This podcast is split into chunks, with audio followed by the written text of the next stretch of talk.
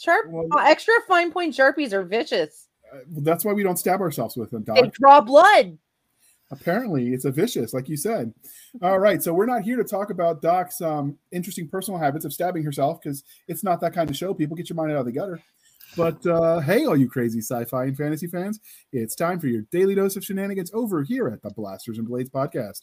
Just three nerdy veterans geeking out over our science fiction passions and fantastical fantasies, a place where magic is king, the sky is the limit, and space is the place. So without further ado, we have two uh, two interesting people to talk to you today. One of them you might recognize from episode twenty-seven, I think. It was a while ago. If you don't remember him, you should listen to that one next.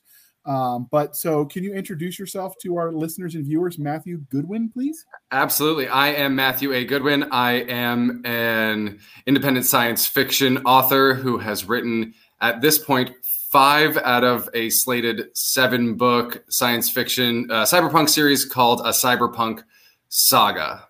And I, uh, for the purposes of today, I'm also the creator and co-founder of Cyberpunk Day, a celebration of all things high-tech, low-life in the arts, which is this coming Sunday, October tenth. Outstanding. And what about you? It's Elias J. Hurst. I hope I didn't. That's right. Yeah. Tough act to follow there with Matt. Yeah. I'm Elias Hurst. I am an independent author um, and a recent discoverer of cyberpunk in that regard when I published uh, my sci-fi novel Europa in twenty nineteen and learned that it was cyberpunk after the fact. Um, I also was in the Neo Cyberpunk anthology and have some works out in kind of horror as well as humor, um, short stories and novellas. Awesome. Well, all right. So this is the second part of the introduction, dear listener, where we tell you how we found them. So Doc, I'm assuming it was in the back of a dark alley and you were serving bar somewhere, right? Uh, I am normally serving bar, but it's... Ooh, we broke her mind. Generally at least light enough for me to read the label. Okay. So, uh, but Matt actually reached out to us, and then he hijacked his friend to come on today. That's a good way to do it. We, we, and hopefully by next time, I'll just keep bringing more and more friends. We'll just keep multiplying. You know, I'm okay with that. Is this what I, happens I've, when you give uh, um, cyberpunk authors like liquor after dark? They multiply? Absolutely. We're like a sentient A I. I believe it. I can believe it. All right. All right, Doc, we got, we got, uh, we're mixing up the religion question because if you can't see the bottom of the screen, we're here to talk about Cyberpunk Day, which we'll get to in a minute. As part of that, we've got a slew of religion questions for you cyberpunk aficionados. So we're going to start with the sci-fi ones. Blade Runner, Attila Battle Angel, or Ready Player One? Uh, I, I, um, I didn't love Ready Player One. And I didn't love Ready Player Two. I just finished reading that not that long ago. I did enjoy Alita more than I think many. I'm maybe not quite at the Alita army level, but I would love to see a sequel. But for me, I mean, forever and always, Blade Runner is the the movie. Um, Do Androids Dream of Electric Sheep was the book that got me into cyberpunk, even though I know it's sort of uh, tech noir. Um, uh, it it was the thing that taught me to love cyberpunk, and certainly Blade Runner for me. So I had somebody recently try and convince me that The Matrix was cyberpunk. They are correct. Okay. I'm, yeah, I'm squarely like, in that camp too. I, I, I just looked at them, smiled, and said, I'm not cool enough to know this answer. and, and for the record, Doc, that one's ours. We're taking it. Cyberpunk. When you look up cyberpunk fantasy or cyberpunk sci-fi, you get the same list. So I just did all cyberpunk today. They're fantasy, sci- whatever. They can't decide what category they go in. So I didn't want to commit for them. But that is A-okay. Elias, you get to answer the same question. Yeah, Blade Runner as well. Um, as Matt mentioned, probably the same reason that it's more tech noir is the same thing I'm into. I love the noir elements. Um, Alita is really cool too. It took me a while to get into the visual style, or it's just not what I'm normally looking at, but um, I really enjoyed it once I just decided to watch.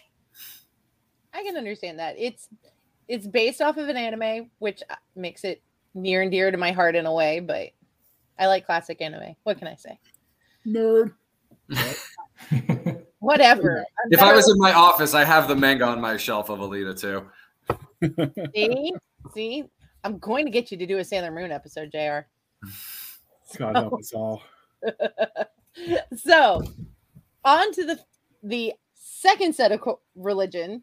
we're going to do Elysium, Total Recall, or Ghost in the Shell. Elias, why don't you take this one? Oh, man, I didn't want to have to answer first. I mean, I know um, mine, but out of this, these three, hands down. But oh, let us know. This, I'm, it's not. This show is not about me. All right, but but you're still on the hook. I'm going to go with Elysium. Okay. Uh, mine is Ghost in the Shell. Because it's anime. No, because I've watched all of the Ghost in the Shells, and I really enjoyed them. I don't know. For me, it's Total Recall. I really dig it. Total yeah, Recall. Total Recall is kind of hard to beat. I, I mean, I love Ghost in the Shell, obviously, and it certainly influenced some of my work, but I kind of love Total Recall. Um, I pretty early in my first book do a little Total Recall Easter egg. It's kind of, I mean, we watched it for last year's Cyberpunk Day. We did um, a Total Recall view party where half of the sort of Cyberpunk Day team watched the twenty twelve remake and half the original Arnold version, and I was lucky enough to watch the original original Arnold version, but it was fun to watch as the other people were reacting to a much worse version that probably cost a huge amount more. I have actually only ever seen the original. I haven't seen the remake, but it's kind of hard to top the uh, some of the visuals from from the mutations, shall we say, that the ladies partook in. But the, I mean, uh, original. Bulging it was eyeballs. Amazing the, the level of costuming work that went into doing that in an era where um, special effects were not quite what they are now. Agreed. So, so you had to actually act. You know, I know it's amazing, but the new Total Recall is beautiful. I mean, it looks like what you want a cyberpunk world to look like. So if you maybe watched it like on mute while you were doing something else, maybe that you could enjoy, enjoy it. It's just, it's some rough, it's some rough times on the acting front. All right, yeah. So did Elias ever answer this one, or is he dodging? I did. No, I, I said Elysium. Okay. I, um, I feel like there's a lot of unrealized potential in it, so, but well, like the action is- sequences and okay. all the setup for it were pretty amazing. All right. This one's going to be a, a harder one for you, but Fifth Element. I got really into the, the cyberpunk movies this year. I'm telling you, I was like Google swine. Like I was like psh, typing all of it, all cyberpunk style. So I hit the keys extra hard.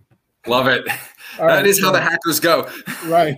So the Fifth Element, the Watchmen, I'm speaking specifically of the twenty, two thousand nine movie, or Judge Dredd. We're going to let you go first, Elias.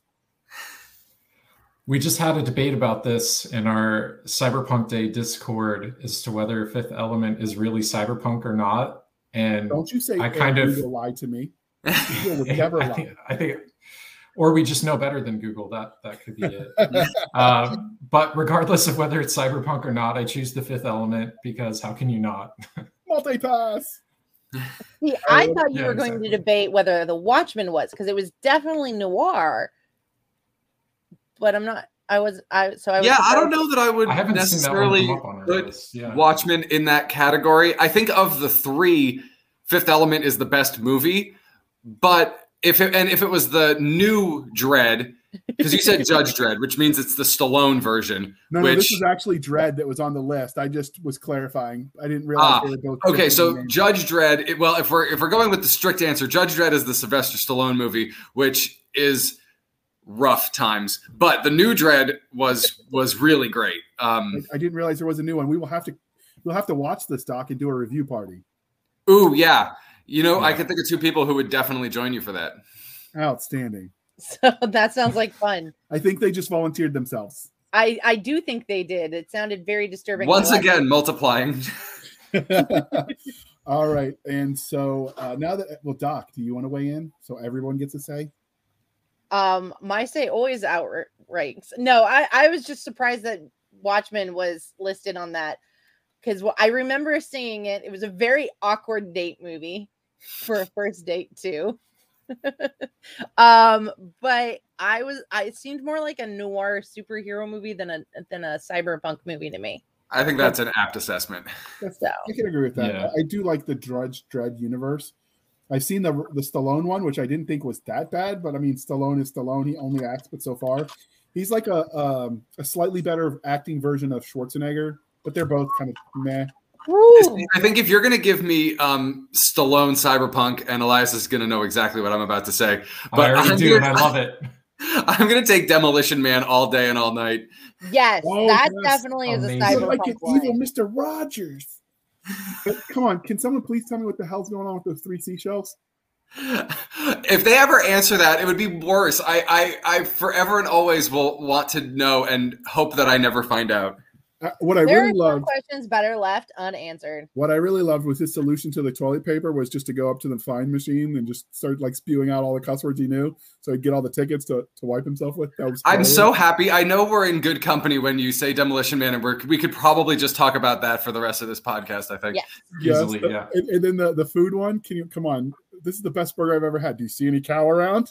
and see, and I thought you were going to go with Taco Bell being the only restaurant.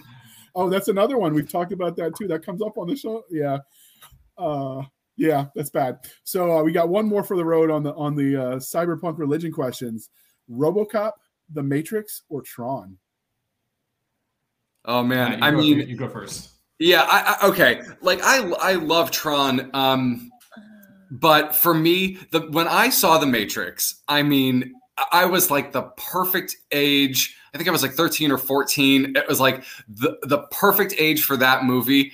And I was already sort of like a burgeoning cyberpunk fan through, you know, Blade Runner and then uh, through some anime like Akira or whatever. And then Neuromancer. So when I saw The Matrix and finally got this like really ultra modern cyberpunk movie, it was dreams come true for me. I mean, the trilogy is maybe not the, the greatest ever, but I think the second one is is not as bad as people think. The third one, I, I rewatched all of them recently. The third one is, is not great, but um, not chicks in leather. I'm just going to leave that right there.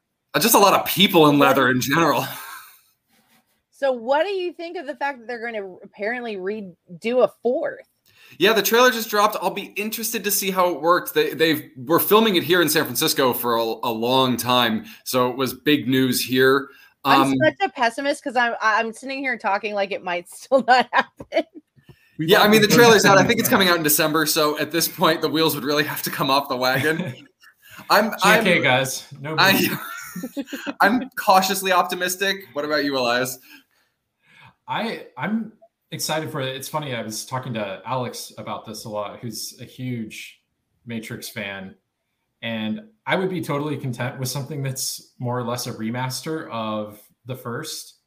But it looks from the trailer that it's going to rehash quite a lot of the concepts from the first and that it could possibly be the most so, meta movie ever. Yeah, they're, they're watching The Matrix in the background of one of the clips, right? Right. Yeah. Yeah, it so, does look like it's a continuation, which I kind of like better than a complete reboot. I do too. So uh, if, if you had to pick, uh, Elias, between RoboCop, The Matrix, and Tron, what would you pick? The Matrix. I'm going to pick The Matrix, too. Yeah, absolutely. The visuals shout out to Tron RoboCop are... like... So, so Tron, I think, I mean, that's got a special place in all of our hearts. If you're a person of a certain age, how do you not? Like, that's right up there. But for me, it's it's RoboCop. That uh, you've got three seconds to comply. I mean, come on, that robot, like... I don't know. That robot does it for me. When I hear things like that, I remember Basic Training. Too, there there is some overlap there. You have to wonder who was writing that line, but um, but yeah. So so that'd be me. All right, Doc. Next okay. Yours, or I'll wander us all night talking about Taco Bell and the the restaurant that survived the the restaurant wars. No, no Taco Bell. It is not Mexican food. It is something weird. Um. So. Now that we've heard my opinion about Taco Bell, um, which was really what got you into the fir- your first love? Sorry, what was your first love? Sci-fi or fantasy, or did you just jump sp- straight in headfirst into cyberpunk? And Elias, since you're new to the show, you get to answer first. All right, it's sci-fi for sure. Um, in terms of getting into either genre, um, I. found a Michael Crichton book when I was in fourth or fifth grade, and that happened to be Congo, which was a fairly disturbing book to read at that age. Yes, uh, I but I loved it. So that's why I'm still damaged to this day, and uh, that really led like my love of sci-fi ever then since. And it was really like Michael Crichton that was driving that for a lot of years. Yeah, no, I love the fact that you've defined him in part as a sci-fi author, because there's so many people who are like, I don't read sci-fi. I'm like, really? You read Jurassic Park? It's an excellent book, though. I've read all of them. Oh, no, I'm not dissing it at all, but there is a certain element of sci-fi to it. Well, that- and Michael Crichton also wrote the original script for Westworld. It was the only movie that he wrote without having written uh, the book first. And it's considered early cyberpunk. I mean, if you think about it, it is yeah. rogue androids going rogue and, and right. becoming sentient and killing the, the humans. So would Isaac Asimov's Foundation series fit under cyberpunk? I haven't read it. Okay. I, I don't think so. It's... It's kind of missing. Yeah, it's missing like transhumanism. I think what and... I was uh, uh, there's the I Am Robot movie. That yeah, I Robot is certainly it, it, yeah, well within that wheelhouse. All right, but Matt, you didn't answer. So, uh, what what was your first love? Was it speculative in speculative fiction? Was it sci-fi or fantasy? Um, so uh, for just in general, it was fantasy that that made me a nerd in the first place, but. Um, It, um, of course, my phone's potential spam. Um, but for early science fiction, what got me into cyberpunk, it was, I think I mentioned, reading Do Androids Dream of Electric Sheep, reading Philip K. Dick for the first time was so eye-opening for me. It was one of those books where you read it and you're just like dumbstruck by the world an author, uh, the world an author was able to craft. And it's one of the moments where I realized like, oh, I would love to do this. Because, you know, I created my first fantasy world at twelve, so I really, like, wanted to be doing this from as early an age as possible. I mean, when I was twelve, I was just planning the invasion of Cobra headquarters. But, I mean, you know, fantasy worlds are cool, too. uh, I don't know. I wanted to be captain of... Oh, well, I wanted Starfleet. I, I, I was realizing and coping with the uh, reality I was never going to get into Starfleet. Well, now you can join Battlestar Galactica. I mean, the Space Force. It's all coming together for you. If if they took would take me, I would be gone in a minute. You'd be left. The Cylons will be here any day. Just, yeah, right. Just, just wait. Rules. Be ready. That's fine. If they can babysit my son, I'll be happy. That would be an interesting set of babysitters. I, I don't know how I feel about that. Uh, yeah. My son has destructive power like nothing else. I think we're good. Well, and that's one of the great questions in in cyberpunk, you know, which is how I, Robot opens is, do you trust your, I mean, not the, the book, not the movie. It, um, do you trust your child with an android babysitter? I think I'd feel bad for the android. Yes. All right, Doc. We don't want to badmouth your son. He might listen someday, so we'll move on. He, I think he would take it as a badge of honor. So what was your first memory of engaging in the speculative fiction genre? Was it reading, playing, watching? How did you discover the wonderful umbrella of specfic? Elijah, well, well, oh, Elias, sorry. That's good. You got to have a hard name just to, to mix it up. Um I'll sidestep the question a little bit since I already talked about Michael Crichton, and I will instead go with the Deus Ex video game because that was my entry point to cyberpunk. And okay. uh, I, I would say growing up, there were like two games that I, I couldn't step away from to the point where like my parents were mad at me about it. And it was either Deus Ex or Tony Hawk Pro Skater two. Okay. Um, I was a little afraid you were going to say, wow.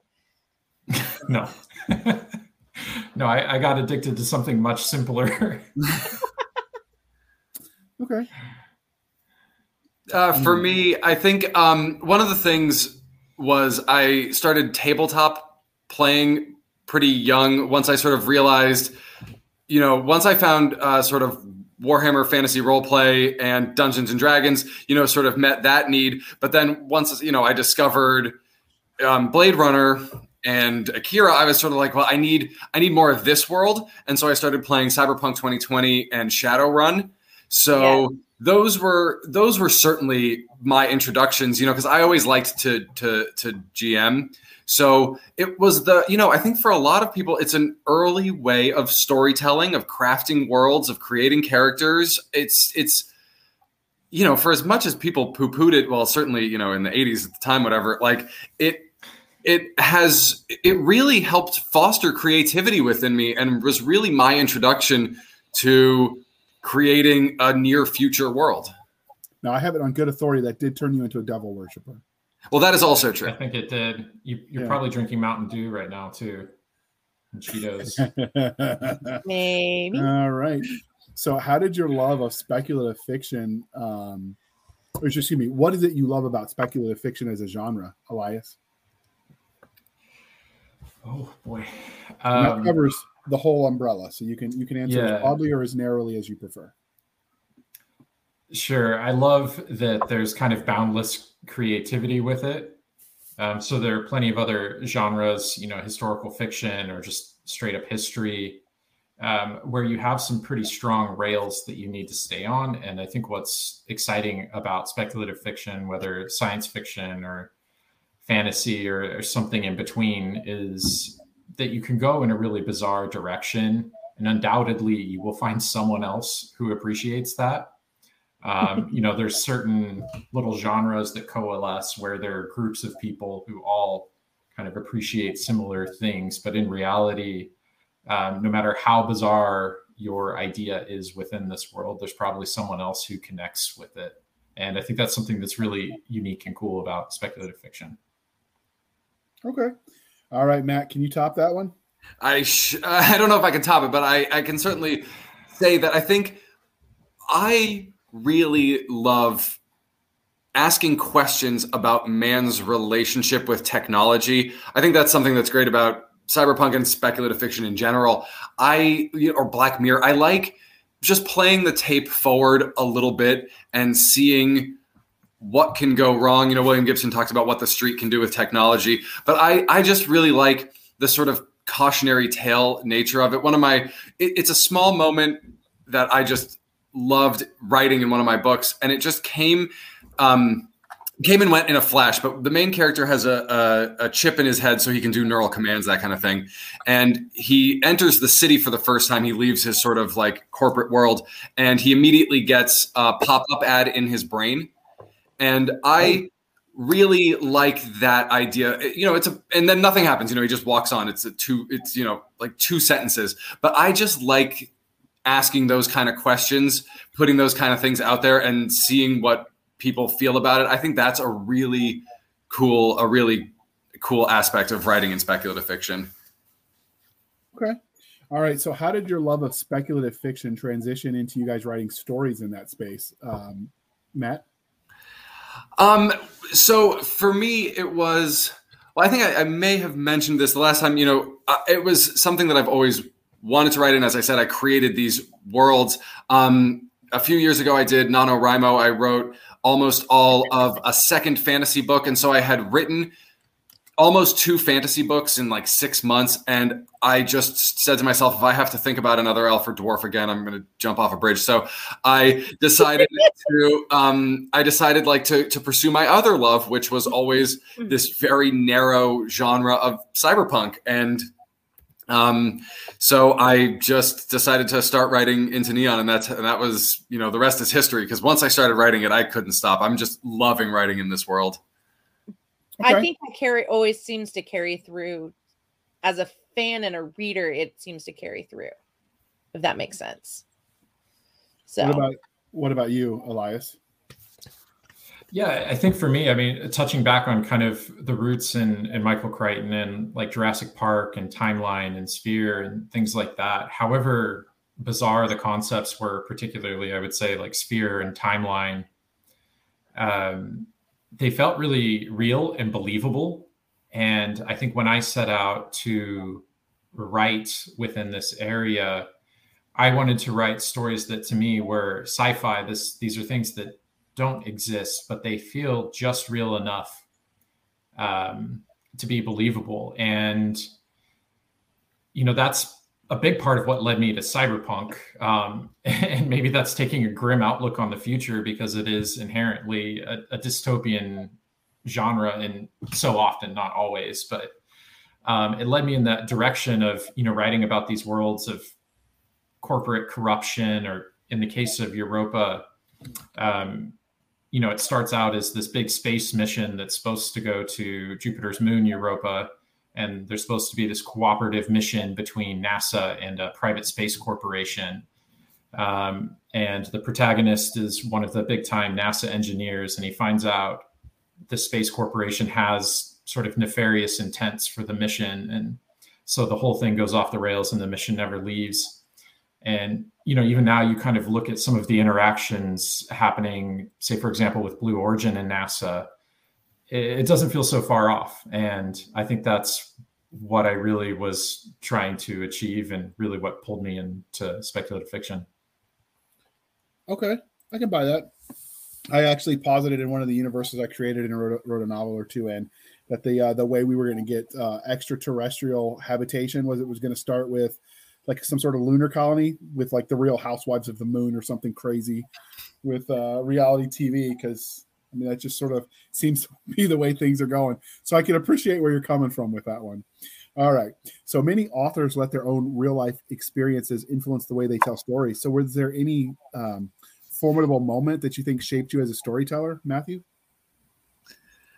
Um, I'm trying to remember how I answered that the last time so that I don't answer it the, the same way. um, you know, I think, I think to, to, to harken back to the, to the tabletop stuff, you know, That that really was one of those things that made me want to tell stories.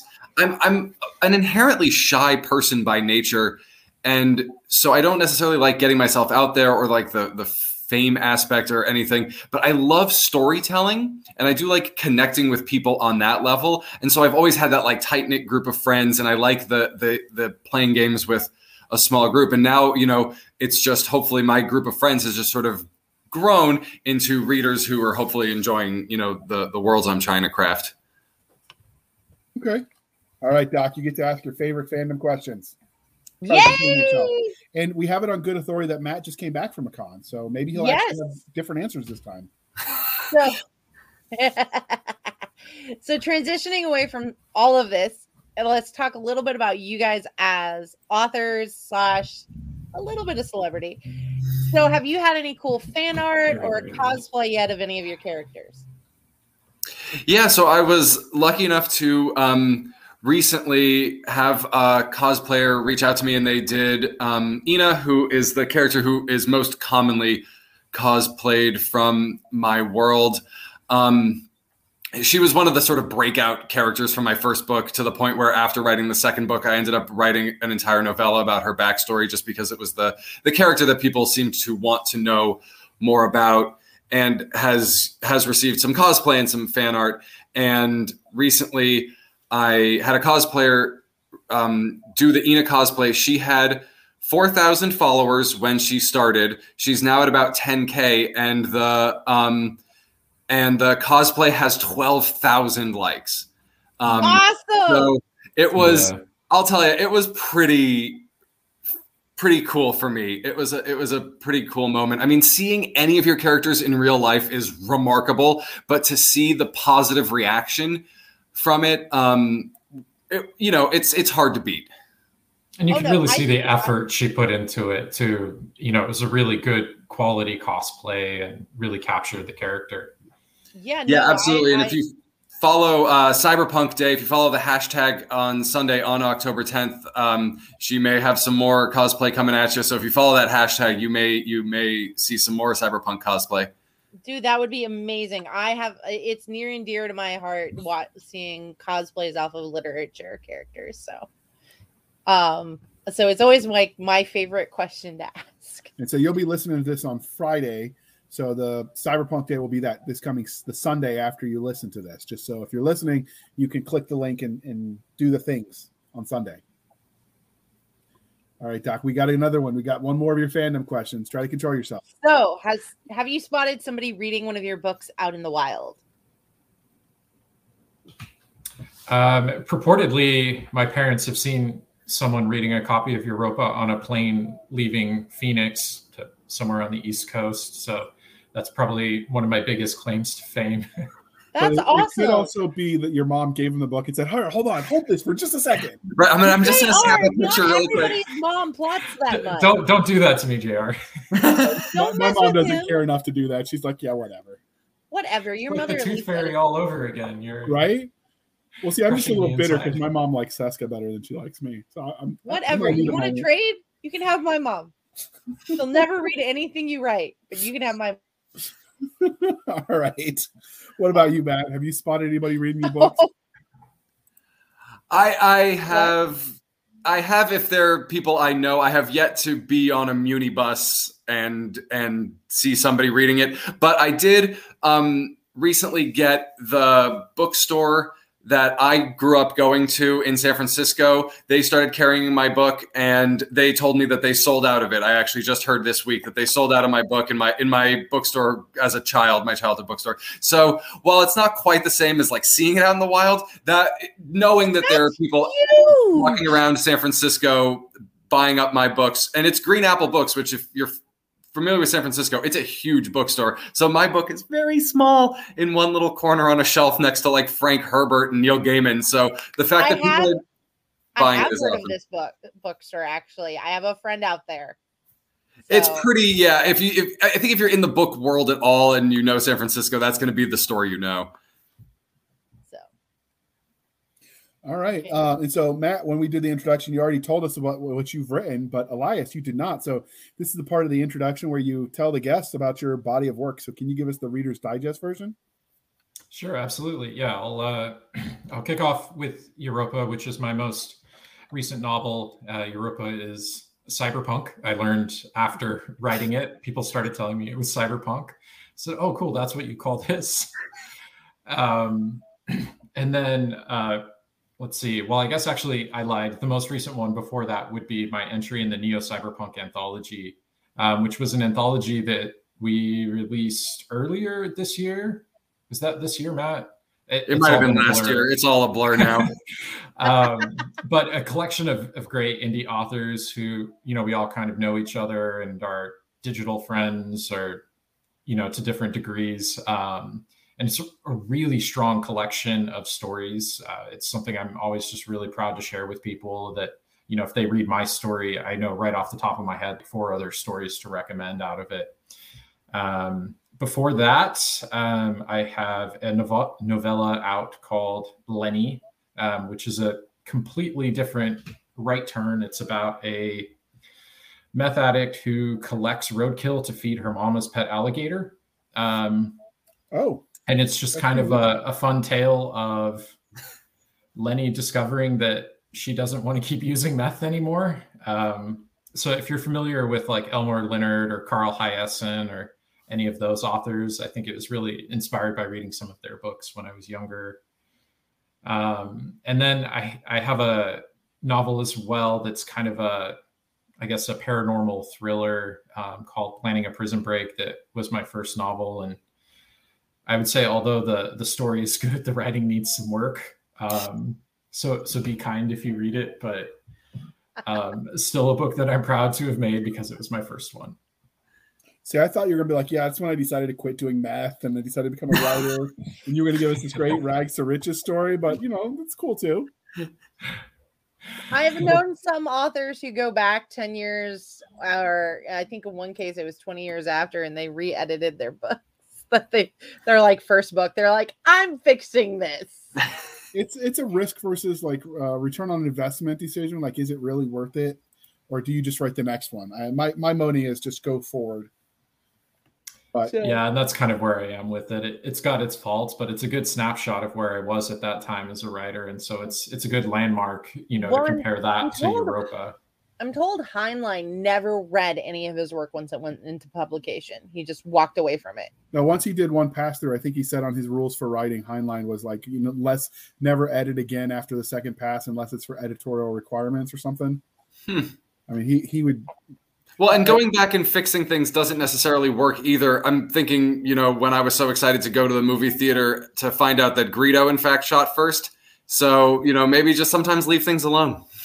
Well, yeah. And, and on top of that, when, when he was writing and it was a typewriter, like you really had to want it. If you were going to do an edit, you're retyping the whole dang page and hope you don't move on to the next page because now everything, no, thank you. No. Um, we, we've been spoiled by the uh, by the laptops and the, by the little red squiggly line. Yeah. All right. I didn't realize so, that until just now. I'm imagining that scenario, and it's awful. Yeah. So uh, let's talk about why we're here now. If you see the bottom of the screen, if you're watching instead of listening, Woo! So we've got the, the website for Cyberpunk Day, which is cyberpunk day dot com. Really easy to remember, um, but that's why we're here. So can you tell us about what Cyberpunk Day is? And either one of you can answer it. This is sort of more broad question. Well, I think we both probably both have things that aspects that we can talk about. Um, just really broadly, as I said at the in the at the top of the show, this is really it designed as a celebration of this genre. You know, it's a genre that a lot of people know, but not necessarily everybody knows what it is. As as we talked about, I just did my first con. When people came up to me, I asked, "Hey, do you love cyberpunk?" That was going to be my sort of opening gambit, and a lot of people. Well, some people said no, which then I thought, why did you come to my table? But awesome. And then some people said, oh, I don't know what, what cyberpunk is, or a lot of people did. And this was at a, a science fiction themed, I mean, William Shatner was there. You know, this was at a con for this audience, and they didn't know what cyberpunk was. Um, so it it feels cool to be creating a day that celebrates a genre that a lot of people could still serve to be exposed to. And I think a lot of people would love. I mean, a lot of people know Ready Player One or The Matrix or um, any of the other properties, Blade Runner, that we've, we've mentioned, but maybe they don't know a lot of the other great things that are out there. So what um, we've really done is try to bring together a bunch of indie creators. You know, we're not some big corporation telling people what cyberpunk is or trying to shill our products or anything. We're just a bunch of really passionate indie creators who are doing this, I was going to say for free, but basically at cost to ourselves, just to try to share our, I mean, at this point. I uh, know how that one feels. Yeah, buy our merch. Um, you know, so it's um, just a bunch of super passionate people who are working tirelessly to, um, you know, share share their their passion with the world. And Elias, you can um, share a little bit about what we're actually going to be doing on Cyberpunk Day, but just shout out to you for all of the work. He basically did all of the web design, is running all of the actual day. Uh, you know, I had this idea to, to try to bring some people together, but I actually couldn't have done any of it. I can invite all the people I want, but I can't do it without somebody actually doing the, the real work. So just a huge shout out and thank you to you, Elias, for doing this. And while he said they're not doing it to show their work, if you want to go buy his stuff, he's definitely not telling you not to do it. Yeah, that. We will not stop you. In fact, I will encourage you to. So. Yeah, if it turns out you end up loving cyberpunk after Cyberpunk Day, Europa and A Cyberpunk Saga are great entry points. Speaking of Cyberpunk Day, before Doc asks her next question, I'm, I'm going to Bogart you for a second. And oh my goodness, they don't have a book cover because we're not talking about a book specifically, but this is the Cyberpunk Day twenty twenty I logo. Love this because honestly, there are some times where cyberpunk seems so dark and this is so not. And after twenty twenty, I like bright stuff because I need the bright stuff.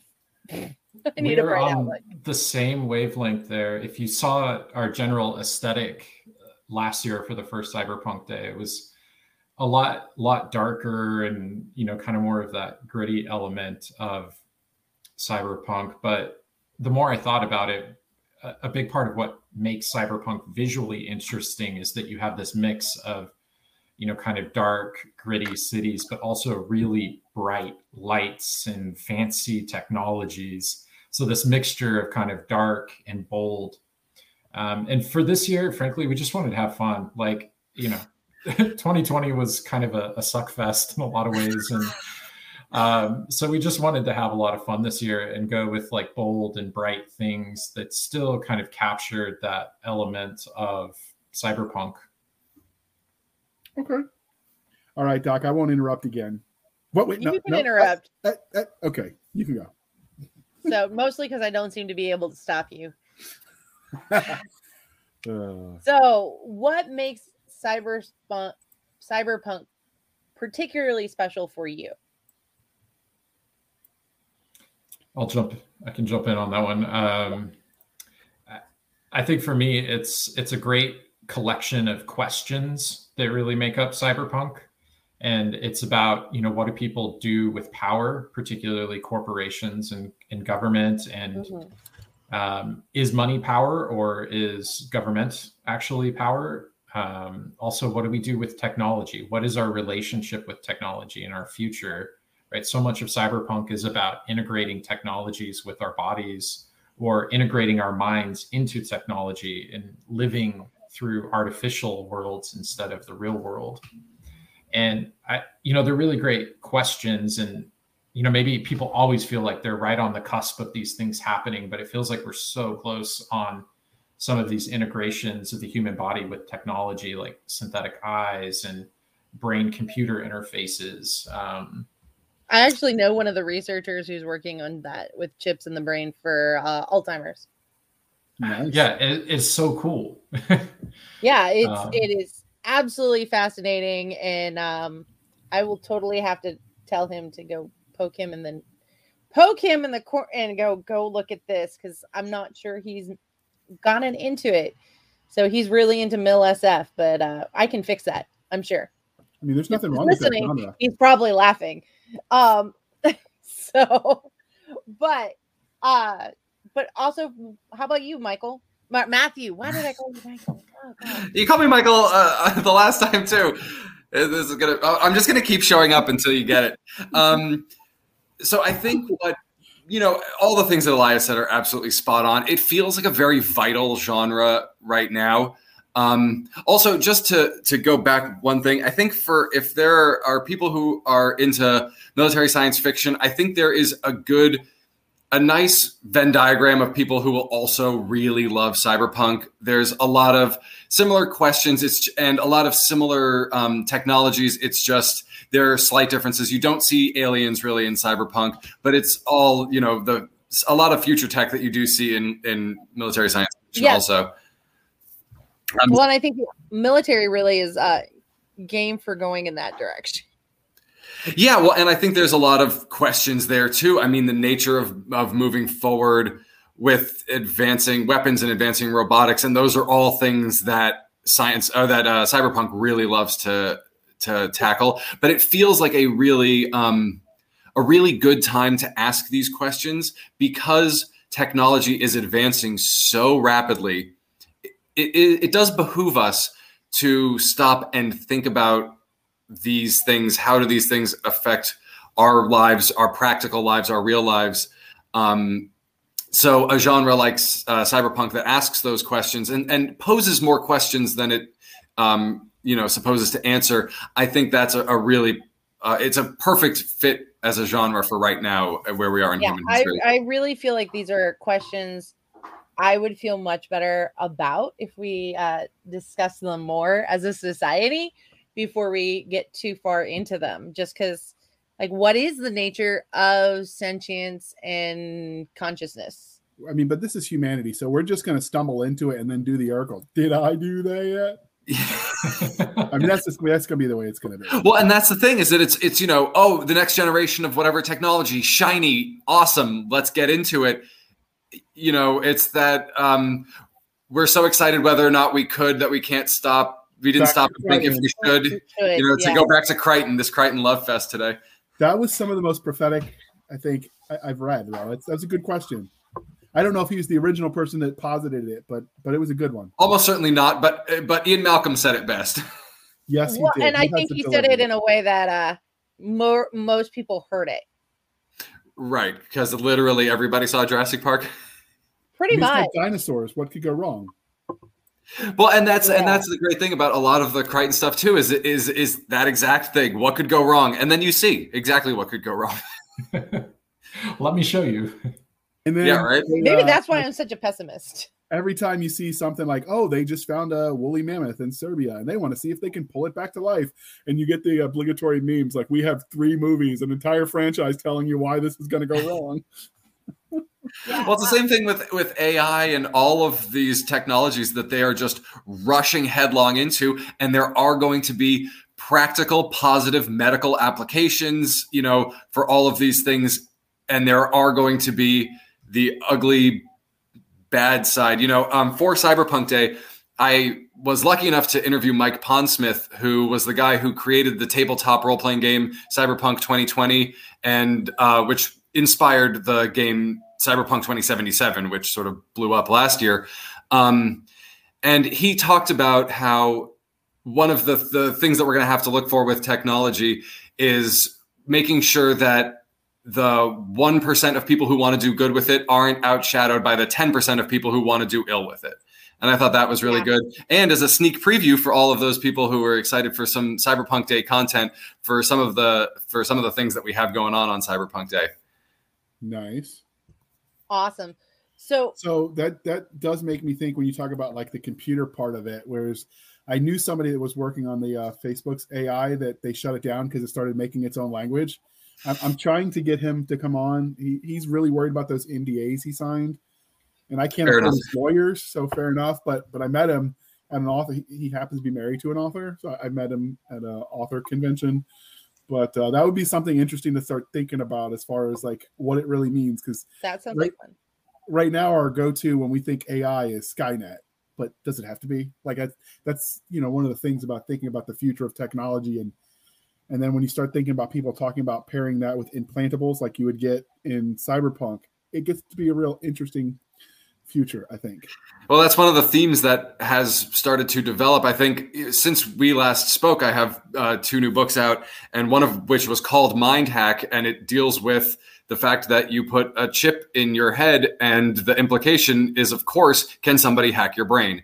And so that I, I really like delving into questions like that, because, you know, people would love to be able to text just by thinking it, but there's there's a flip side to that too. I mean, can I you don't imagine want to text how many? Just by thinking it, trust me, you really don't want to see what goes on in my can, head. Can you imagine the drunk guy that suddenly starts sending out Not everything he's person. ever thought to everyone? Like that's going to end badly. Oh, see, I want I want you to join our next um, anthology and write that story. So sounds the, perfect. Did you follow the uh, development? I, I don't remember when it was. Since we last interviewed, where Elon Musk used the uh, the chips in the brain of the pig to control its movement. Yeah, the stuff he's doing with the neural mesh is going to be bad. Is, is going to be interesting. I mean, that that dude is is the future of cyberpunk storytelling because he is doing all of the things. and then Terry and you know, and he's perfect because whether or not evil megacorporation, but he's certainly the head of a megacorporation. So all the cyberpunk things seem to be coming to pass. Yes, I've noticed that. I will say that uh, we have a whole series of books. Terry Mixon wrote his Empire of Bones. Doc and I have both read them, where the whole fall of the human race. The, the, Elsie's amazing, and you're wrong, J R. Yeah, but the whole premise of this, the whole human race fell because they put mesh in their heads with nanites and, and all of that to control the electricity, and then it got hacked, and it like basically turned them into killing machines against each other. So the A Is took over, and I just keep thinking like that. That's such a standard thing that that. There's got to be some reason why everyone's mind goes there, right? Like, there. I think like there's a, a level of plausible deniability about responsibility for things. Well, and I think every generation has seen, as new technologies are developed, the way human nature then wields them for ill. And so there's a healthy fear of whatever the next technology is. Or, I mean, it's just every generation saying that the next generation's stuff sucks too. I mean, there's just the part of that in it as well. Um, so but I think a healthy fear is probably good, but that's probably why every author comes up with the same rogue A I turning us against ourselves or killing us. I mean, well, like I mean, I think some of it was, there was a thing, um, there was a study done or something, and it was an interesting article that the biggest danger in a natural disaster, post the natural disaster itself, is actually other humans. Yeah. So like, it's not like I live in a, in a hurricane prone area. So for me, it's never the hurricanes. I'm never worried about that, but it's the stupid people in large numbers that I do worry about. Right. Which is sort of the danger of living in suburbia and, and in big cities. Like when people panic in large numbers and, because people like, I don't alone, know what you're talking about. An individual human is smart, but groups of people are dumb. I think Ian Malcolm said that one too. Um, but he probably said it a lot better. Um, I think that was a, a Men in Black reference as well. Maybe, maybe. In fact, it was. You're right. You're right. I'm remembering the scene now. Um, but so when you were talking about the technology and how we always end up abusing it, I, I remember like the guy that invented dynamite, um, Nobel was his last name.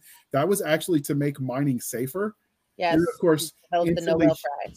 Right. And then instantly humanity turned it into a weapon of war. And so when he realized they were going to call him a merchant of death on his on his obituary, because they accidentally published it before he died. That's why he invented the Nobel Peace Prize, because he didn't want to be remembered as the merchant of death. And it's just like even the best of intentions, right? Like, and that's actual, like a factual historical. That is a fascinating story. But it, that's that's like in a nutshell everything that's wrong with with technology. Or not wrong with it, but like the danger of technology is that people wonder why I don't like people. Well, it's Einstein too. I mean, talking about his regrets at the end of his life, or Oppenheimer. You know, the, these yeah. geniuses who advanced humanity through the sciences just to see their technologies bastardized. It's you know, it's got to be brutal. I get why you want to invent the Nobel Peace Prize. And that's why Doc added the question when we asked every author for their interviews of all the technology they invented, what would they want for daily use? And then we immediately follow that. And now how would you abuse it? Because that's, let's face it, if we had the uh, the good technology, we'd, we'd be totally poking our eye out with a lightsaber.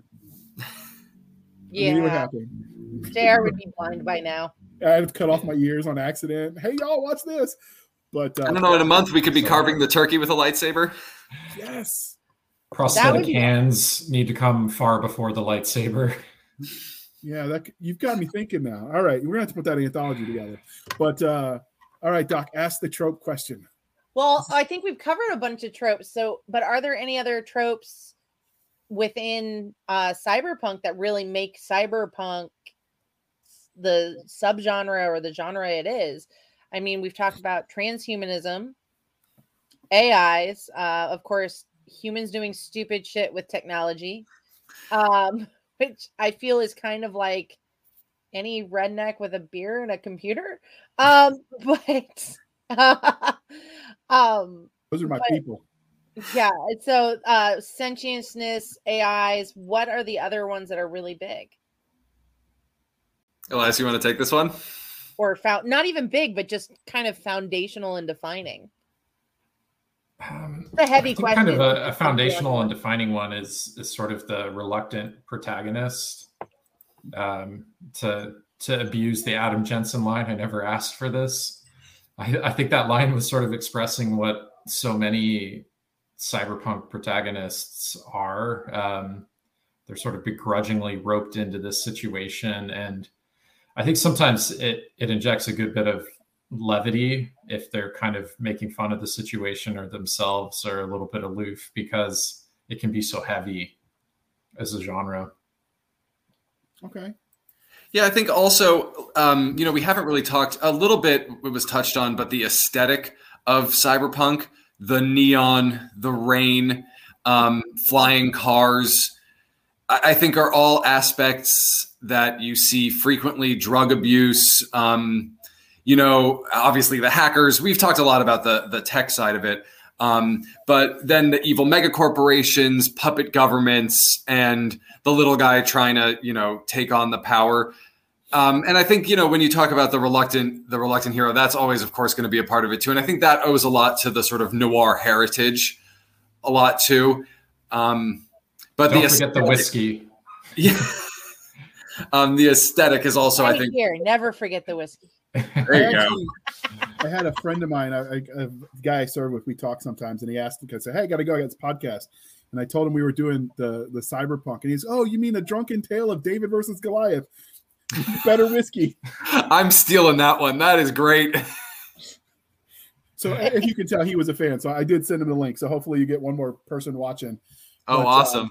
Uh, so before I forget, because, you know, I've got a list of questions about just cyberpunk in general, as we prepare to celebrate Cyberpunk Day. Uh, who all's going to be participating? Is it just the two of you, or is there more people? Oh, great. That's a great question. Yeah, so for Cyberpunk Day, we have collected a huge number of people from all over um, the genre. We didn't want to stick to just indie authors, though we do have about two and a half hours of independent authors reading, you know, ten to fifteen minutes of their books to give you a, a sample. So we did include a lot of indie authors. So for your audience who are, you know, are voracious readers, you could be introduced to a, a whole bunch of new authors.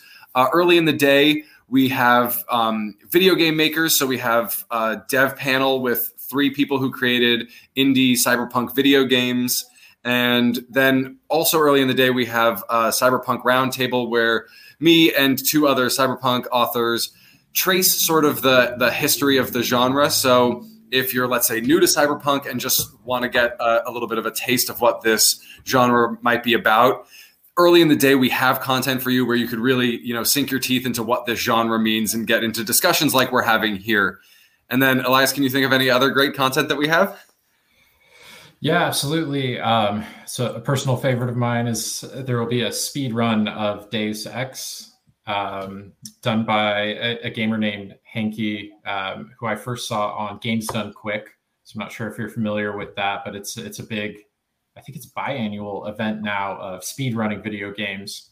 Um, so as I mentioned, I, I spent far too many hours playing that game as a kid and saw him crush it basically. And um, I was hooked. So he will be doing a, a speed run. We have a screening of Venus, which is a short film directed by Andrew McGee.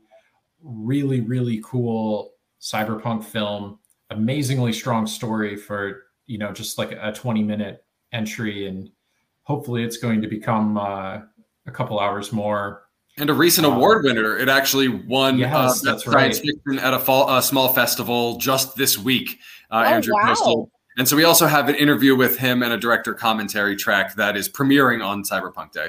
But that's it's not awesome. As cool as uh, Doc's favorite small festival, Dragon Con. Not small. I love you, but you're stupid.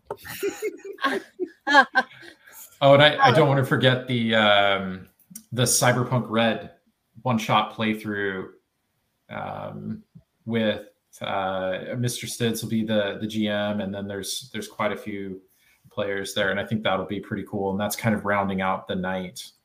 So it sounds and like- and uh, capping off, actually, the one thing that I did mention earlier, but the, the interview with Mike Pondsmith, who is sort of a luminary in in the genre because he, you know, in nineteen eighty-eight created the the game, well, Cyberpunk. Uh, twenty thirteen, I think it was at the time, but um, you know, the the first cyberpunk tabletop game that really helped establish the word, and um, so it was a real boon for us. Artel Saurian Games has come on board as sort of partnering with us. They also have contributed to our giveaway. We are doing, you know, for anybody, like I said, who's interested in getting into this genre, if you sign up for our mailing list, you're automatically entered for our giveaway, and you could win an entire uh, Cyberpunk Red box set, audiobooks, ebooks, and video games. So it's um, there's a lot of content in there. So if you're, you know, thinking you want to get some cyberpunk in your life, uh, cyberpunk day dot com is your one-stop shop. Also, the website year-round, we have um,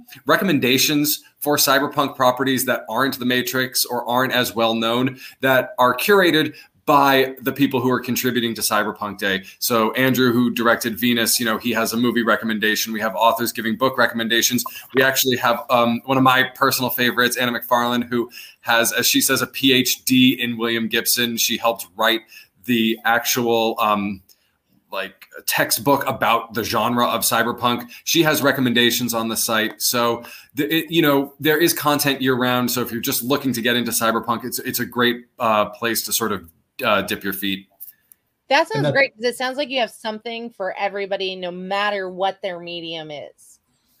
That so. was our goal with, with setting up the website. We yeah, didn't we, want to be any one thing. It's the same thing I should mention. If you go to cyberpunk day dot com on, um, on October tenth, you just hit play on the website and you will be seeing the content live. You don't have to sign up for services. You don't have to log in or do some crap. You just go to the site and hit play and you'll see the content live the next day, except for Venus. Of course, we're not, we're not going to be streaming his, his movie after on YouTube, but um, all of the content will be available the next day. If you ended up wanting to hear from some of the authors that you missed, all of the content, I'm well, I say next day, I'm going to try to get it out for the next day. It's a heap of work to get twenty-five YouTube videos up with all of the links, but I'm going to try my hardest between now and then to get those working so that if you the get people in Australia who can't get it will be able to access it. No, I, Your computer I is going to melt first, Matt. If you get yeah. twenty-five uploaded in a day, you like get a medal, because sometimes it takes me two hours to get an hour-long video to load.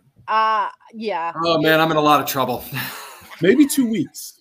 Let's let's be. Sometime after Cyberpunk Day, there will be content available. But before next year, Cyberpunk. Definitely before next year. So that's the one. Just trying to sprinkle it out, ration it out to people, aka put it up as fast so as you can. you've got you've got video games, movies, um, and you have comics. You, we gotta ask. Nick couldn't make the meeting, but Nick wants me to ask. I'm zero for two with comics? Nick. And I he keep wanting to hit him up to, to to do a comic with me one of these days. He he would. Like, he's totally looking for writers. So, like, you, so. you got ideas. He might be down. Oh, man, I should pitch him. I actually have an idea that I've been saving specifically for a comic and that I linked to my world, but I'm just waiting to, so we, to, we, to get into. We just um, interviewed him about I one make of his... Nick do, I make Nick do drawings. It's okay. He, yeah, he'll we, text me and he'll be like, how's everything going today? Why aren't you drawing? Well, tell him I'm coming for him. Yeah, he I did will. He did mention that he was looking for writers because, you know, he's a small company. So if you've got ideas, he's gonna he's gonna hate us for sending him so much business, but but send it to Nick Garber. Yes. Will do.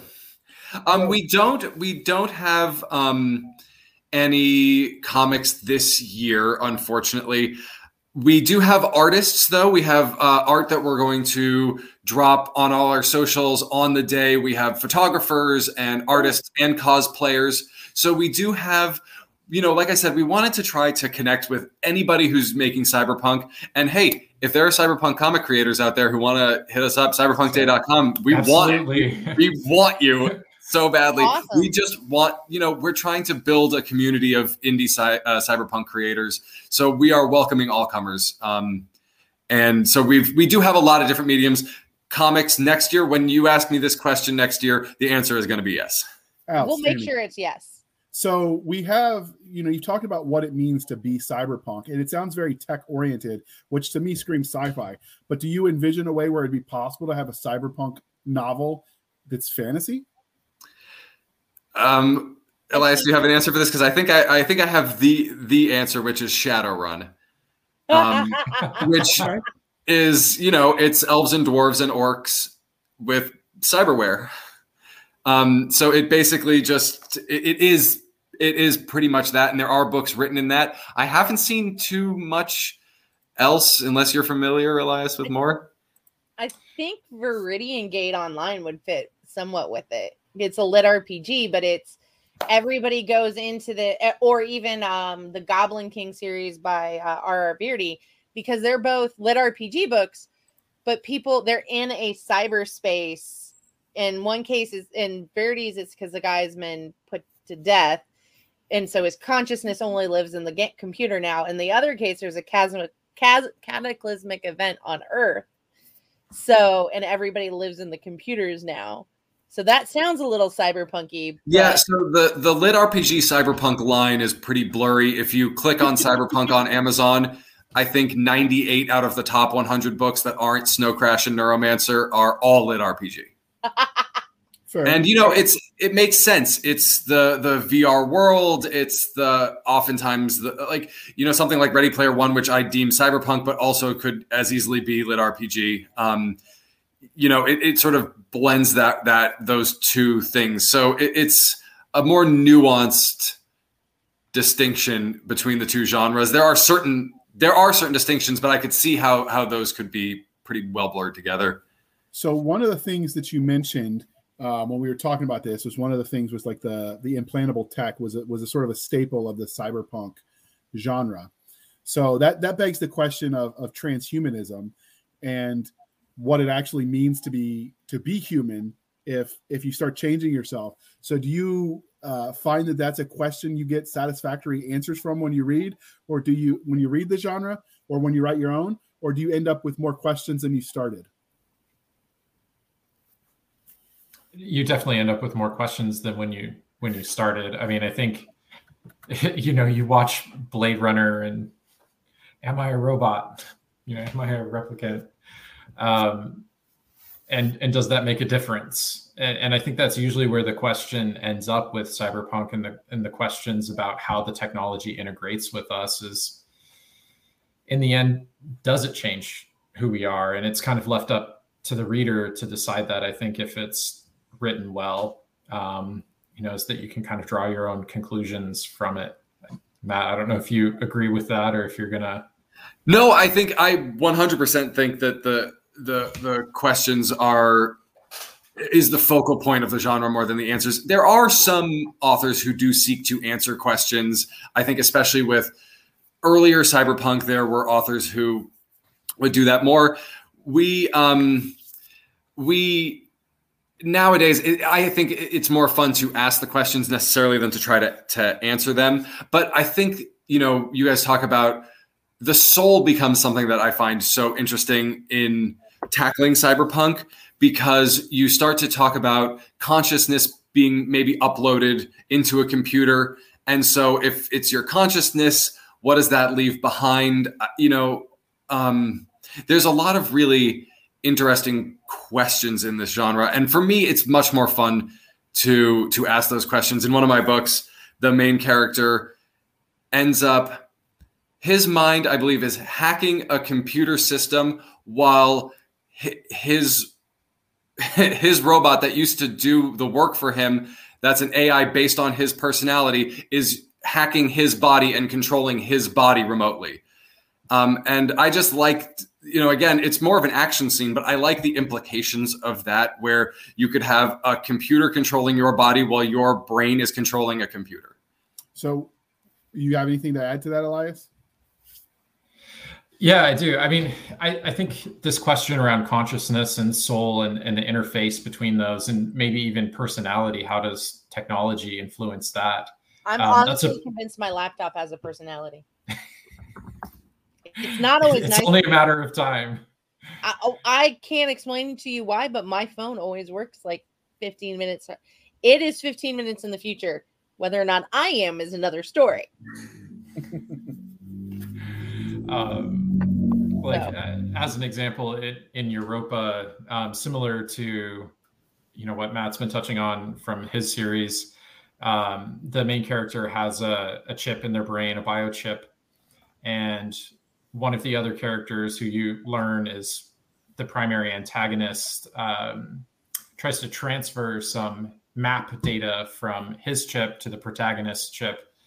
And with that, inadvertently transfers some of his personality. Um, so they become more similar as the book progresses. And, you know, I liked, I guess, that idea of like, if you change enough of the neural pathways in your brain and, and change how electrons move through your brain, can you effectively become someone else? And what does that mean? That's a deep one. I feel like I need a whiskey now. That's, That's why, why there's we so much whiskey tonight. In the genre. Yeah. So one of the things that I was thinking about when you mentioned the, um, you know, what, what it means to be human and, and are you human, that question, as I remember, and it was a subplot of the remake of the Battlestar Galactica, where the Cylons that were humanoid uh, were asking themselves, because nobody knew if they were one or not. Um, so that, that's sort of makes me wonder if the, the people controlling the remake were, were fans of the genre as well.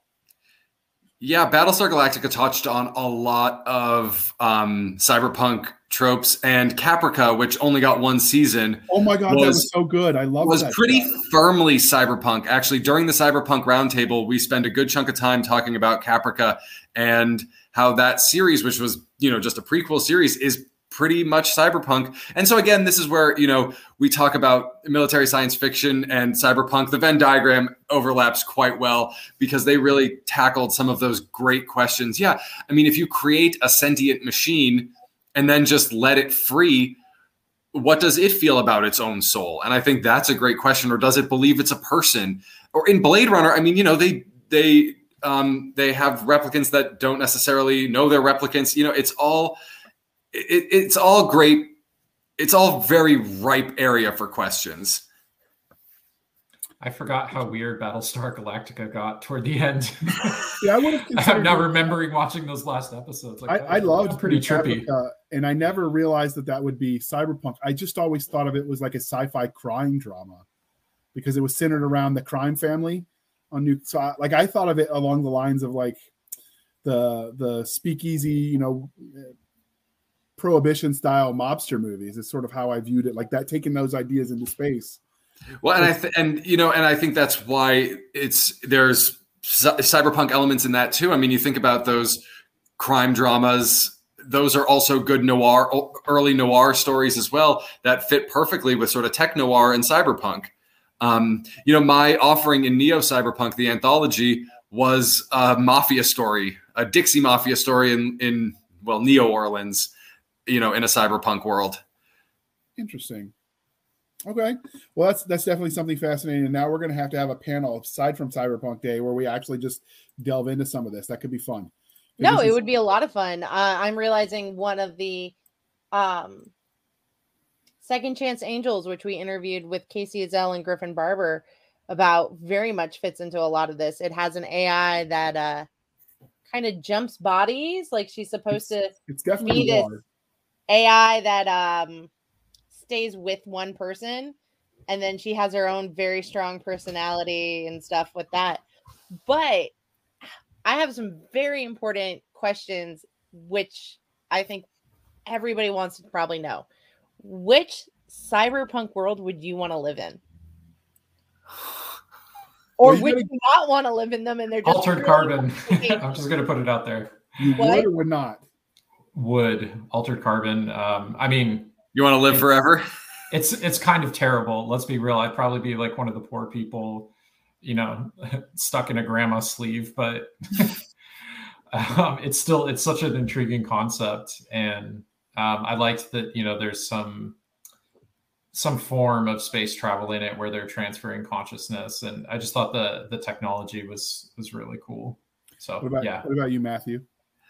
Um, I think that's a good answer. You know, the, the, the only existence of you is as a consciousness is cool, but man, cyberpunk worlds are pretty grim. I mean, you know, twenty twenty, we were half living in one anyway.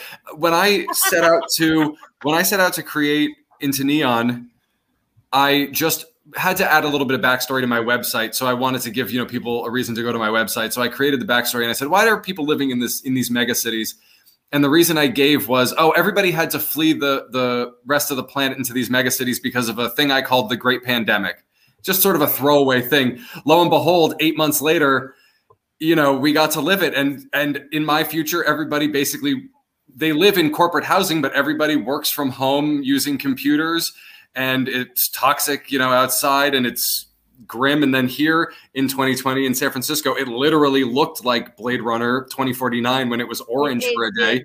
It was very, so very I'm gonna, I'm going to throw this out there, but uh, Matthew was a little bit of a guru when it comes to... Um, what do we call unique marketing strategy? So he actually hired the companies out in a certain, you know, red nation to release the virus just to push sales of his book. This He's is like, how rumors start, J R. This is how it's going to start it. So I bet if I could do this, my sales would go up. It's funny. I thought you were going to say I started the California wildfires to turn the world orange, and either one of oh, those options is horrifying. Yeah. No, that was just a gender reveal party. Oh, I'm, uh, that is what it was. Oh, that's right. I, when, I told, when I told my mom, she goes, nobody cares about baby's gender that much. And I'm going, Mom, you sound so mean.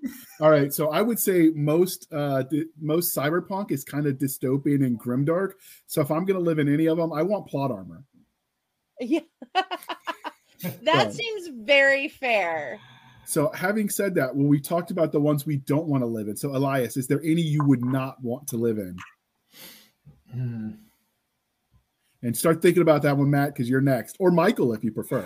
Oh, man, like Dredd and RoboCop, maybe because it's just hyper-violent. Oh, yeah, and Dredd, but... it's just like the, the justice. It's like it's like almost lawful evil is the whole legal system, mm-hmm. like Dredd. Right. So it's ah that that would trip me out because that whole right and wrong fallacy that we all would get trapped in, it would it would bad. I'm going with Dredd. I get you. What about you, Matthew?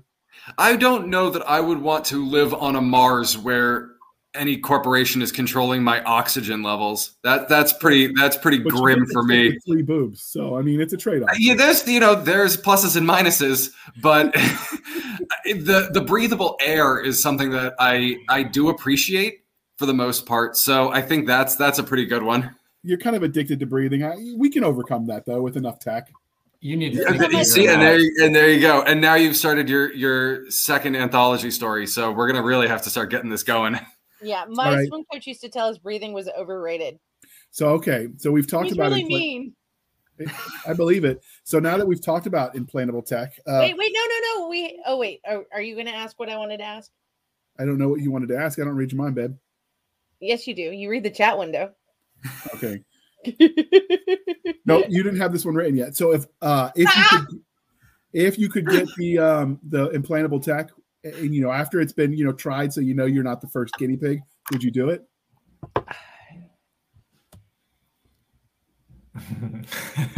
Like, I'm thinking of one of the authors who I write, who I love, who writes uh, Mill Sci-Fi. They've got the basically an Apple phone, but they call it a tapper, and it's uh, in their uh, in their arm. So they just, you know, their, their phone is just pops up a, a hollow screen from their arm. Oh, see, I did something similar for my world, which was a palm screen, which is actually the cover of my next book, and it's just the. Um, You know, I, I was sitting at the playground with my son, and I was looking around at all of the parents sitting around the playground on their phones. And I just sort of imagined the, the phone sinking away and people just having the fiber mesh of a screen in their hands instead. Just skip ahead.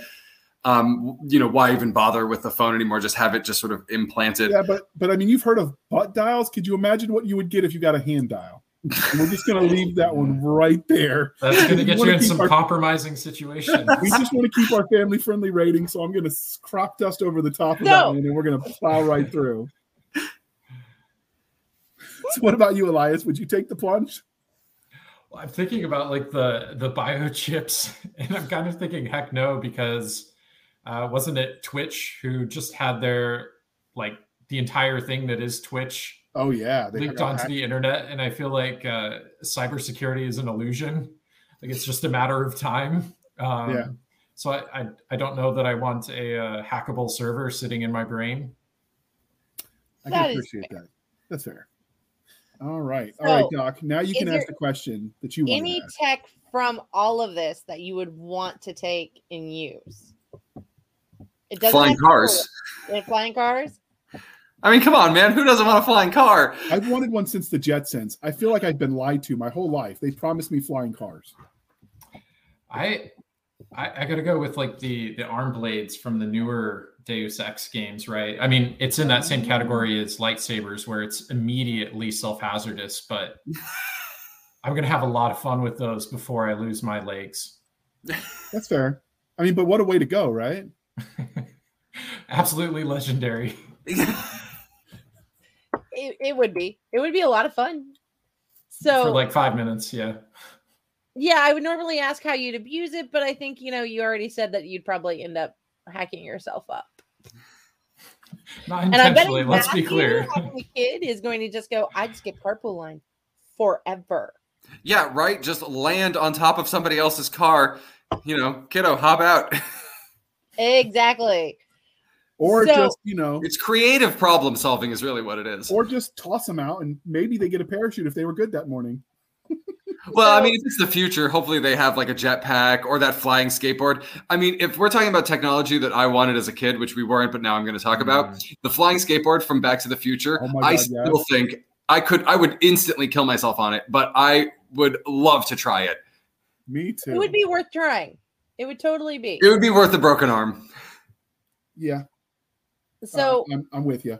I have this. I, it just occurred to me, and I'm going to ask: would it qualify Dune? Because you got the issues of transhumanism, you got this n- noir-esque issue world. I, I think, or is that just really more firmly the space opera, space fantasy? I think yes. I think that if you were going to say something that sort of crosses that line a little bit more, it would be The Expanse. Um, it, it yeah. more bleeds into cyberpunk. Dune certainly has some cyberpunk elements, but a lot of great cyber uh, science fiction oh, has yeah. cy- cyberpunk questions or cyberpunk. I mean, you know, you even look at Coruscant; it, it has cyberpunk influences. Um, I think The Expanse, there's an argument that could be made. I think Dune is. I mean, I love Dune. I'm so excited for the movie, um, I, but I don't oh. know that I would qualify it as cyberpunk. Elias, yeah, what do you think? I agree with Matt on that. I think it's definitely got some cyberpunk elements, or I don't even know if it's fair to call it influences because it's a really old book as well, but some influences or elements of things that we call cyberpunk. But if you're talking about something that really bridges that genre, it's it's The Expanse. It kind of lives in both that space world and that cyberpunk world in a really precarious way. And Dune is probably just a little further down that spectrum toward kind of the space side of sci-fi. And The Expanse has Elias Tufexis in it, which, you know, other than Keanu Reeves, I sort of think of him as being the the one of the people on the Mount Rushmore of cyberpunk. Well, that's fair. All right, since you mentioned Mount Rushmore of cyberpunk, who would your top three be? Oh, oh man! Since you brought it up, I'm going to make you. I'm going to put you on the spot. Sure. Yeah. I mean, can Keanu Reeves be be one and two? Okay. I'll, I'll I'll get that. He's a good actor. Um, no, mostly for The Matrix. Uh, number three. And Johnny Mnemonic. K R's just oh yeah. All right, so it can just be. And Cyberpunk twenty seventy-seven. Um, He's all over that uh, genre. See, it's it's just all Keanu Reeves. It's like uh, you know, you look under it, instead of turtles all the way down, it's just Keanu Reeves, one on you top know, of the other. It's not a bad view. Just saying. Well, that's that's you know, we do try to make the ladies happy. So um, all right. So we've talked a little bit about what the genre is, and now I'm like, I do want to schedule with you, Matthew, and we'll get all your peeps on board maybe this uh in a couple months, so there's some some gap. Um, some more about cyberpunk, because I think it's fascinating, but I want to definitely get it so Nick is here so you can actually like know that he's real. And then maybe pitch your, your comic to him in person. Yeah, at this point, I just assume he's a little like hand guy that you're just sort of. He's like, well, you know, he's like Magic Dragon. He, That's what it was. But uh, but so before I don't know we, if this is the best pitch for me to use to try to get him in my good graces and do and work well, with. He was me. a ranger, so the more you mess with him, the happier he'll be. Like he'll he'll he'll he, think you he love him. He thinks it's love. He's messed up. Right. Oh, the perfect. Then he and I are going to be a match made in heaven. But so. We've talked a little bit about what cyberpunk is, and I, I do think it, it warrants a more thorough uh, discussion. So we'll definitely put that one on the books. Um, but let's go back to the reason we're here before before we bring this to a close, is Cyberpunk Day. So if somebody is a fan of the genre, um, are there ways to get involved in this well, community? Actually, wait, wait, wait, wait. Before we did that, what would you recommend if you had to tell somebody one book to go pick up that's cyberpunk? Like as an intro to cyberpunk. Besides theirs, of course. No, they can even say theirs. Ooh. This is a hard one, because do you go for for something like more classic or or a modern iteration? Um, if I'm going to try to introduce someone to the genre, I, I might go with like Altered Carbon or The Expanse. Okay. Um, because it's it kind of bend some of the traditional bounds of the genre, um, mm. and still has some kind of the classic questions or tropes, however you want to look at that. And Matthew. Well, this question is why I love you guys, because um, so I've been conducting a bunch of these interviews for Cyberpunk Day that are going to air on the day. And guess what question I end with every single interview, including with Mike Pondsmith and with these other authors and creators? I ask literally every single person that I've interviewed for Cyberpunk Day, what is the property that you recommend? So for anybody listening who wants a bunch of great recommendations for um, Cyberpunk, you can listen all day long or watch on YouTube after, and you will get some great recommendations for cyberpunk properties.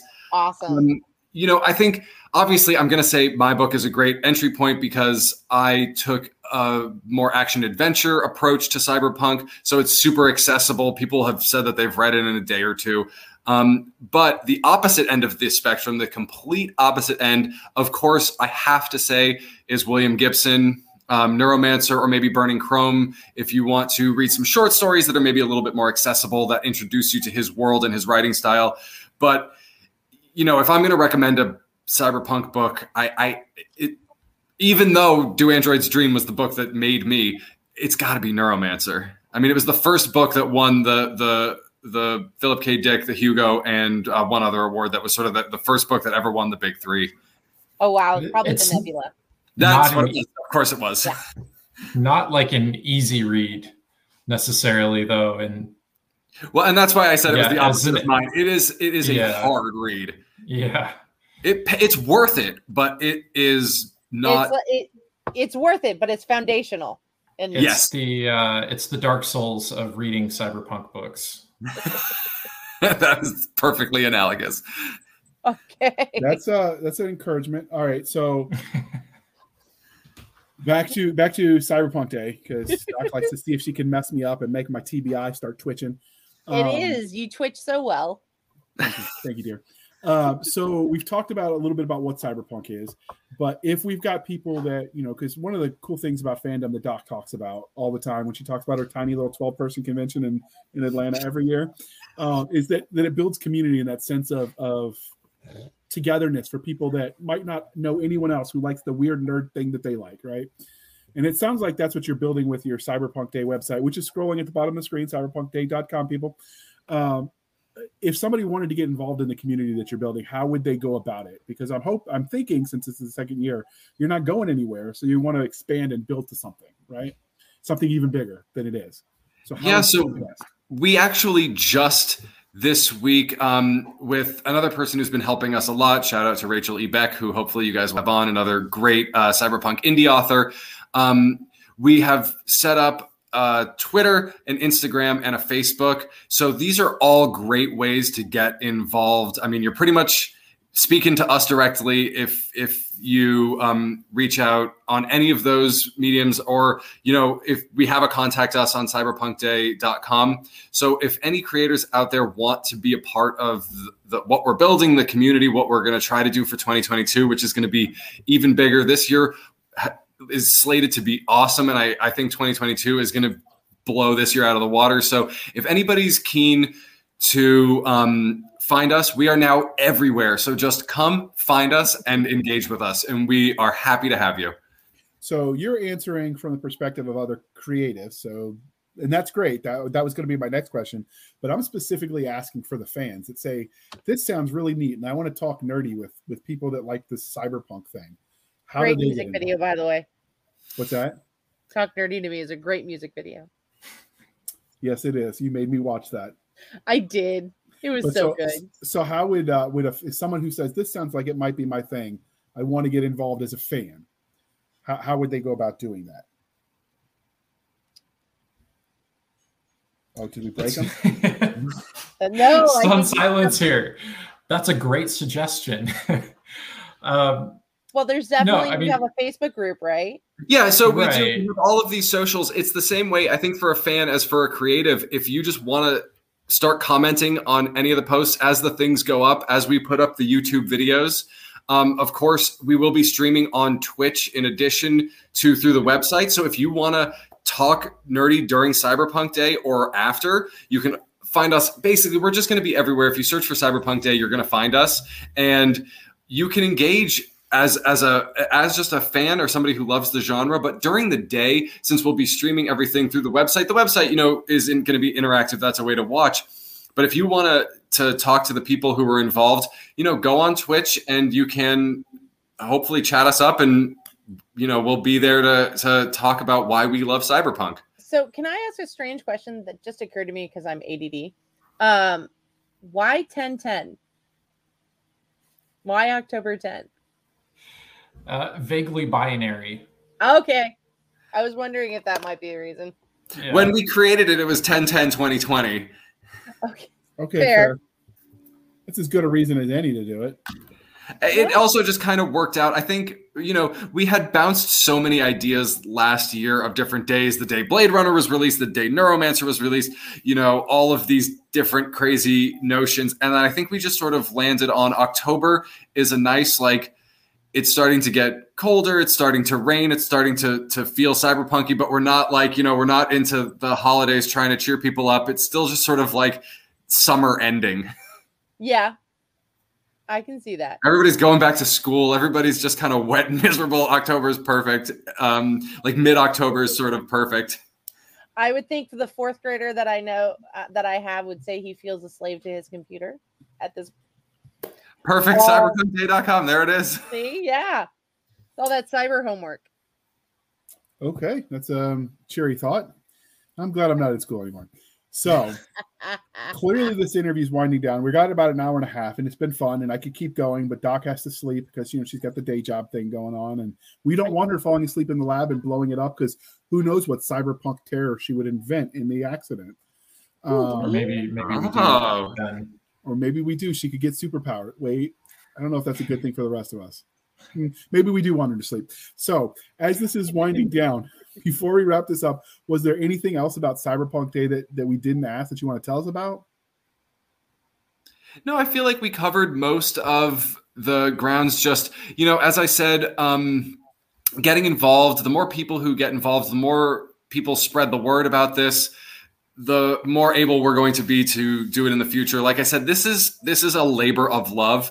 So we're just doing it because we love Cyberpunk, and we hope that people out there love Cyberpunk like we do, or if they don't yet, will after um, ten ten. So just, you know, find us, engage with us, sign up for our mailing list, and try to win some free stuff. I mean, who doesn't want free stuff? You get a free audiobook and some free games. That sounds pretty good. Um, so just, you know, come find us. Elias, do you have any good things for the people? Yeah, I was just going to say, we've said Cyberpunk like a thousand times and described what it is. But, you know, if, if you're like me, where I was a couple of years ago, and, and I liked this collection of things but didn't know what to call it, and you keep hearing the word Cyberpunk and you don't know whether you like it or not, just go to cyberpunk day dot com on the day and watch some videos. You'll find out pretty quick whether it's something you're into or not. It's totally, you know, open access. You don't have to sign up, anything like that. We really wanted it to be um, easy for people to, you know, kind of appreciate it and see what it's about. So head over there and check it out. And to support some creators. Actually, that's the one thing I should add. We, we did get a bunch of volunteers. You know, it's all people who are just passionate. So, Um, if you see something on Cyberpunk Day, the video game looks cool, this person's thing looks great, you know, seek them out, buy their thing, support, support these indie creators, because they've all donated their time for, like I said, just passion. So if, if you, you get excited about any of those things, just, you know, go support your local indie. Like I said, we're, we're not, not our evil mega corporation over here. We're, we're the little scrappy, little scrappy guy. So, you know, right. Take all the love we can get. And all I'm going to say is, because this is Cyberpunk, that whiskey ain't going to buy itself. All right. So throw a little coin their way. Yeah. I mean, you know, if you have a drink and watch that, that, that one shot at the end of the night, it's got a bunch of really great um, tabletop YouTubers and, and streamers who are doing really cool content, and they're all coming together, I think, for the first time, a couple of them. And then we've got some indie authors, and Mister Sids, who hosts it, he actually created his own Cyberpunk tabletop um world that you can also play in. So, like, you know, grab that whiskey and just sit back and enjoy some some Cyberpunk tabletop at the end of the night. I I, I think that sounds pretty good. All right. So um, before we before we re- let you go, can you remind people how they can find you guys over at Cyberpunk, in case they're listening and not watching it? Scroll across the bottom of the screen. Sure. Just head over to cyberpunk day dot com.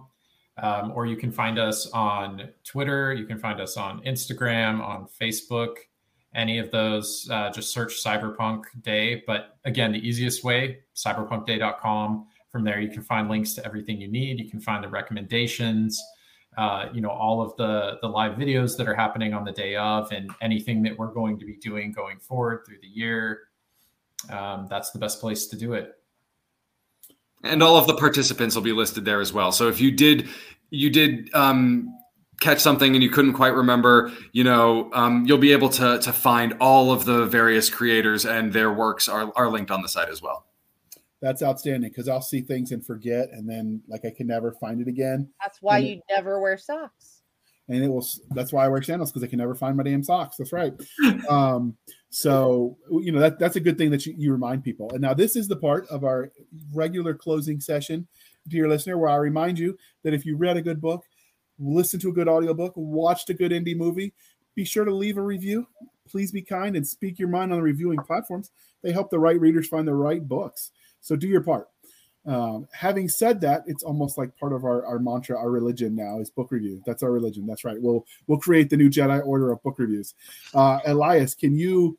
Uh, okay, maybe a little too much, Doc. I'm seeing you smack yourself in the forehead. All right, I'll work on it for next week. All right. But Elias, can you tell uh, listeners how they can find you?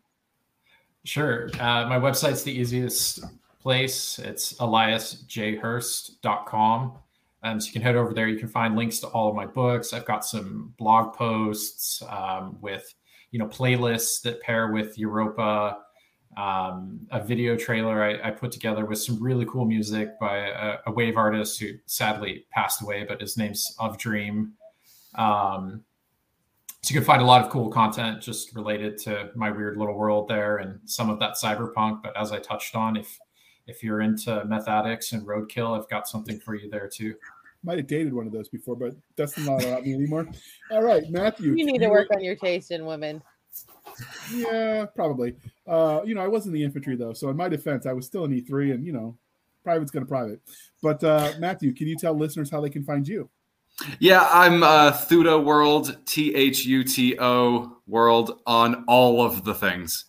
Um, I think I make this joke every time. I'm also on, like, even down to LinkedIn. I'm on, I'm Thuto World just on everything, P S N, Xbox. You can find me um, if you want to find my stuff. Obviously, Thuto World dot com is going to be the stuff where you find all everything I'm doing the, the most easily.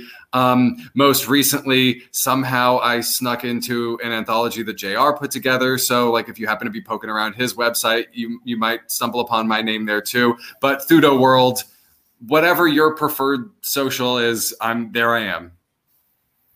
Outstanding. And you can find us, dear listener, on our website at anchor dot f m backslash blasters tack and tack blades. Again, that is anchor dot f m backslash blasters dash and dash blades. We're over on the Twitters at sf underscore fantasy underscore show, Sierra Foxtrot underscore fantasy underscore show. You can email us at blastersandbladespodcast at gmail dot com. Again, that is blastersandbladespodcast at gmail dot com. If you want to send your hate mail, send it to Seska at blastersandbladespodcast dot com. We have a Facebook group where all the I'm not shenanigans gonna answer it. Maybe one day. We have a Facebook group where all the shenanigans happen over there at facebook dot com backslash groups backslash Blasters and Blades Podcast. Again, Blasters and Blades Podcast over there on the face space. You can support the show over at buy me a coffee dot com backslash author J R Handley, buy me a coffee dot com backslash author J R Handley. Be sure to put in the comment section that it's for the podcast. And you can also support the podcast over on anchor dot f m backslash blasters tack and tack blades with a monthly reoccurring Uh, subscription, much like a Patreon model. Be sure to uh, write in the comments if you use any of those that it is for the podcast. Um, and I will make sure I keep Doc Seska and Nick Garber duly intoxicated. They will drink until their liver surrenders. Never surrender. All right, Doc, can you uh, put the bottle down just long enough to bring us home? This is a glass. Thank you very much. I mean, it's basically your sippy cup at this point. The bottle is right here. Oh. Thank you for spending some of your precious time with us. For the absentee, overworked Nick Garber, the addlebrained J R Handley, I'm Seska. This was the Blasters and Blades podcast. We'll be back next time with, um, where we indulge our love of nerd culture, cheesy jokes, all things that go boom. And don't forget, we'll see you at Cyberpunk Day. Outstanding.